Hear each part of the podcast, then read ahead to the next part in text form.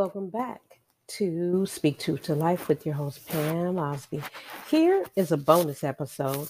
Now, for my boomers, those who are, you know, in their 50s, I think, 50s and up, this one is for you, especially if you're still working a job and you might be working temporarily or maybe you know your job said that you work you can work remotely at home, but now they're pushing for you to return to work, this episode is for you. And it may not be a long episode, but I just want to put in your head a few things. A worker quitted uh, is quitting a six-figure job. She doesn't want to work, turn to the office full time, and says that she's a victim of her boss's productivity paranoia. Quote, I don't want to be in an office to do my work. Look, this woman is 53 years, old, years young, and she's leaving a job after being asked to work in person five days a week. For over a year, she worked three days at home, two in her office. It was a great, perfect balance, which basically is the hybrid model. Um, I, I ain't gonna lie to you. I would, I would stay at my current job unless they said, "Oh, we're changing it." Then they changed it and say, "You got to come back to office, or we got to cut your job because you're no longer in New York, and we need to turn this into an in-person position." I say, "Fine, great. I'll move over to a different division that's working remotely."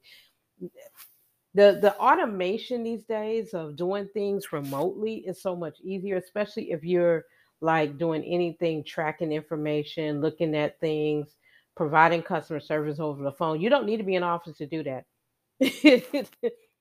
so this woman said she'd rather find a job that pays less than keep going in for five days. She doesn't want to return to work. She says, I know how to do my job. I don't need to be in the office to do my work. I just knew I didn't want to go back in to what it felt like before. She's a 53 year old administrator in Arizona um, her identity is is not known, but to the um, to the the reporter of this incident or the situation. Um, a lot of people feel like fully remote work is going to be ending, and the Bureau of Labor Statistics really said that 73% of companies offer little to no telework in September, um, a big leap from 60% in 2021. Major companies, including those that have done layoffs, are mandating that workers come back in. For some workers, the choice has always been coming back or getting fired. You know, I would rather take the fire. I would. I would take the fire. I would take my little money um, and go on about my life. But I would go get another remote position. Ain't no, ain't no way I would go back. So she had a perfect job, and then a month into having to work fully in person, she turned in her notice of resignation. She said she liked being able to quietly focus while working virtually and then flipping the switch and seeing coworkers in person on in office days. Now she has to deal with water cooler gossip that has returned in full force. She feels like she's seeing less of her team.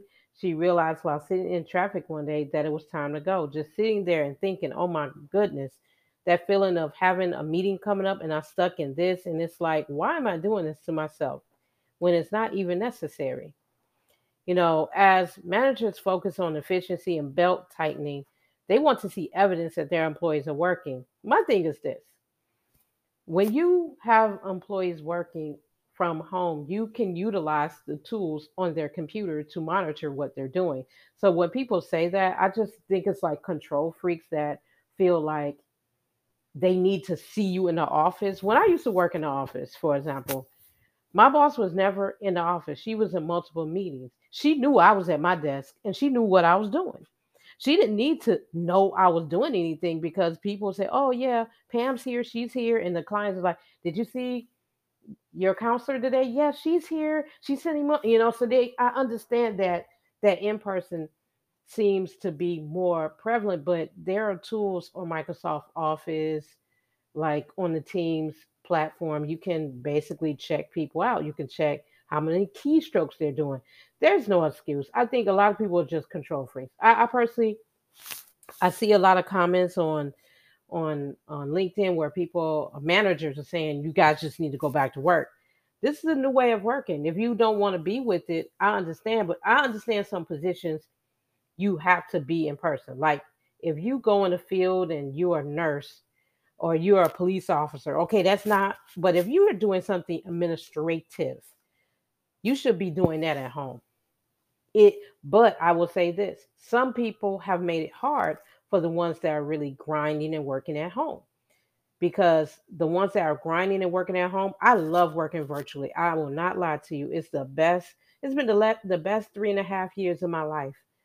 I don't have to worry about the water cooler. I don't have to worry about somebody taking or accidentally eating my lunch. I don't have to worry about going to multiple meetings because my team is busy and we we do meet, but we don't have to meet like I did when I worked in an in-person job. My in-person job required me to go to eight to 10 meetings a month. And then what was left over was me grinding to try to, you know, take care of my job and take care of my clients. So I don't blame this woman because I'm around the same age. I'm a little bit older than this person. And it gets to the point where if I had, like Felicia, Felicia said she walked away from a $100,000 per year salary to seek positions that have hybrid so she can have work life balance. She's looking for roles that's going to give her, you know, uh, even if it pays less, and she'll stay home, stay home and work.